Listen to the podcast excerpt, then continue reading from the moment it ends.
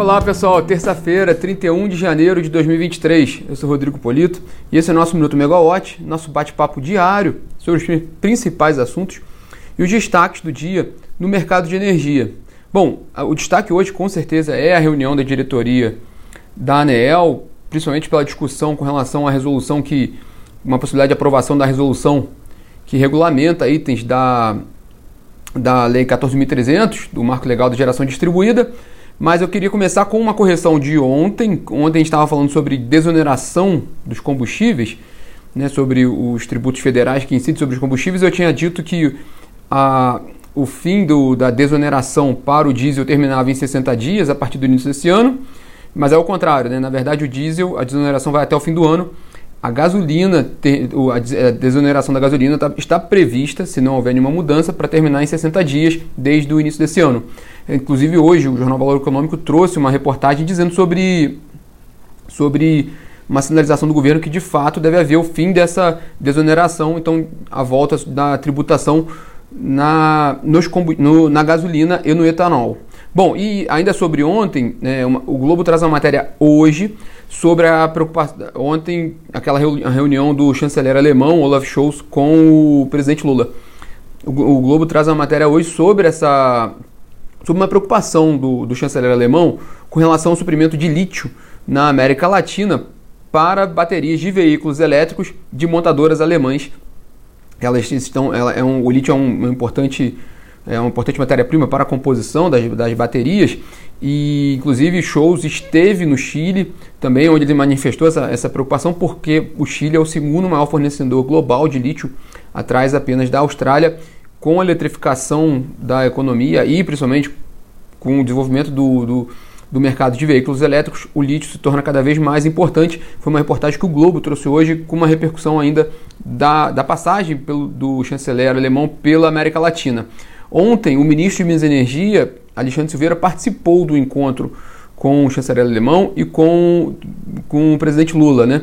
É, essa informação foi, ficou, foi disponível pela agenda do ministro. O que está acontecendo com a gente, com a, com, a, com a, imprensa que acompanha o Ministério de Minas e Energia, é que a, é, a agenda do ministro não está saindo com o que vai acontecer, por exemplo, no dia de hoje, né? Gente, ela está sendo atualizada com o dia anterior, então a gente acaba sabendo oficialmente o que foi feito num dia depois. Né? É, a gente espera que essa correção ocorra logo para a gente poder ter uma ideia clara do que, que, do, do que dos compromissos do, do, do, ministro de Minas e Energia. Né? Bom, mas vamos para hoje. Né? Hoje, como a gente abriu o nosso bate-papo, o destaque é claro a reunião da diretoria da ANEL, com destaque para a votação da resolução que faz uma ampla regulamentação em itens da Lei 14.300 de 2022, que é o marco legal da geração distribuída. O, o, tema já passou por uma ampla consulta pública, inclusive a ANEL recebeu mais de 800 contribuições para esse processo. E, e, entre os temas que foram tratados, falar só alguns aqui, porque são muitos, né? Formação de associação para geração compartilhada, geração despachável e sistemas de armazenamento, solicitação de conexão, troca de titularidade em unidades com micro e mini geração distribuída, vedação comercialização de parecer de acesso, sistemas de medição e sistemas de compensação de energia, e entre outros itens que trata, eh, que foram discutidos na, na, na, na consulta pública e que devem ser tratados hoje nessa resolução. Como é de praxe, o diretor Elvio Guerra, que é relator do processo, o, o, voto já está disponível na página da Daniel, ele coloca na véspera e a gente já deu uma olhada no voto. É, ele detalha todo esse processo, um voto extenso de mais de 40 páginas, e que trata da resolução com vistas à adequação dos regulamentos aplicáveis à micro e mini geração distribuída em função das disposições estabelecidas na lei.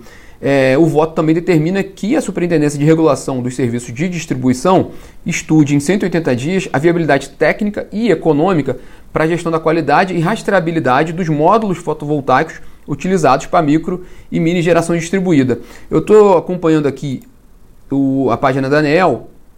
A ANEL sempre pega prega uma, uma pegadinha comigo aqui quando eu falo da reunião, né?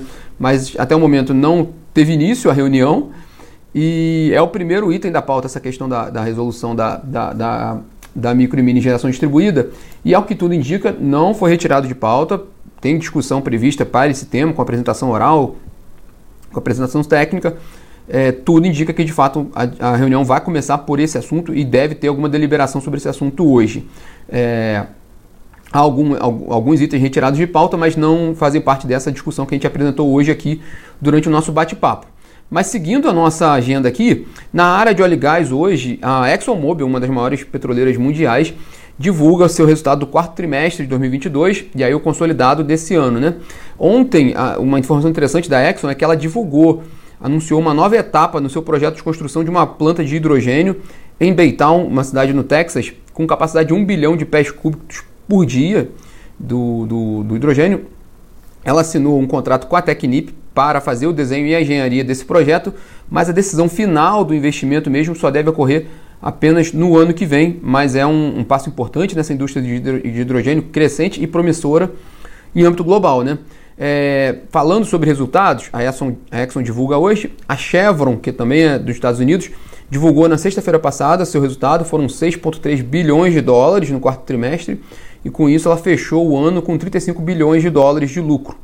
É, nessa sexta-feira, a Shell divulga seu resultado também do quarto trimestre, né, uma grande petroleira com muita atuação no Brasil, no pré-sal, por exemplo. E a Petrobras, principal companhia de óleo e gás do país, ela divulga seus números do ano passado em 1 de março. A gente vai acompanhar esses assuntos agora com, com vocês na Megawatt. Aliás, a gente está começando lá fora, já começou a temporada de balanços do quarto trimestre e de resultados de 2022 e daqui a pouco começa aqui no Brasil essa temporada de balanços. Geralmente começa, principalmente na área do setor elétrico, começa com VEG, com Neoenergia. Neoenergia, por exemplo, perdão, é no dia 15 de fevereiro, mas depois a gente começa a destrinchar um pouco mais os balanços das empresas do setor elétrico. É, aqui no Brasil ainda, hoje, a Vale, que é uma das quase uma das maiores consumidoras de, provavelmente uma das maiores consumidoras de energia do país, divulga hoje seu relatório das operações do quarto trimestre é um relatório operacional, um importante indicador ali para o mercado de energia devido ao porte da Vale. E aqui na Megawatt hoje, às 11 horas, nós teremos um evento sobre tendências do setor elétrico nesse ano de 2023. É um evento em que vai ser lançado o Fórum Brasileiro de Líderes em Energia. É, o fórum vai ser um evento presencial que vai ocorrer no dia 13, nos dias 13 e 14 de abril. Hoje a gente faz um aquecimento, né, um evento, um webinar falando sobre esse evento que vai ser em abril, mas também falando já sobre assuntos importantes do setor elétrico em 2023, com a participação de grandes nomes do setor, o, o Marcelo Moraes, que é CEO do Fórum Brasileiro de Líderes em, Energia, o Wilson Ferreira, presidente da Eletrobras, o Sandoval Feitosa, diretor-geral da ANEL, e o Mário Menel, presidente da ABIAP e do FASE. Eu vou estar conduzindo esse, esse bate-papo, que vai ser às 11 horas, tanto no YouTube quanto no LinkedIn da Megawatt. Então, de repente, vocês já podem ficar, a gente sai do, do Minuto Megawatt agora, dá uma conferida na ANEEL, ver o que, que aconteceu ali de, de avanço na resolução da GD e volta para a Megawatt, para o YouTube da Megawatt, para conferir esse bate-papo que vai ser bem interessante. A gente espera a contribuição de vocês, a participação de vocês no evento de hoje.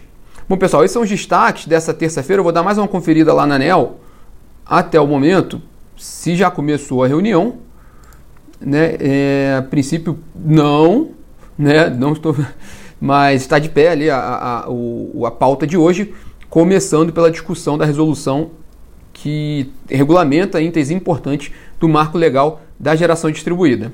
Então tá, pessoal. Então às 11 horas a gente se vê no evento de líderes de energia e amanhã às 9 horas a gente está de, de volta aqui no Minuto Megawatt.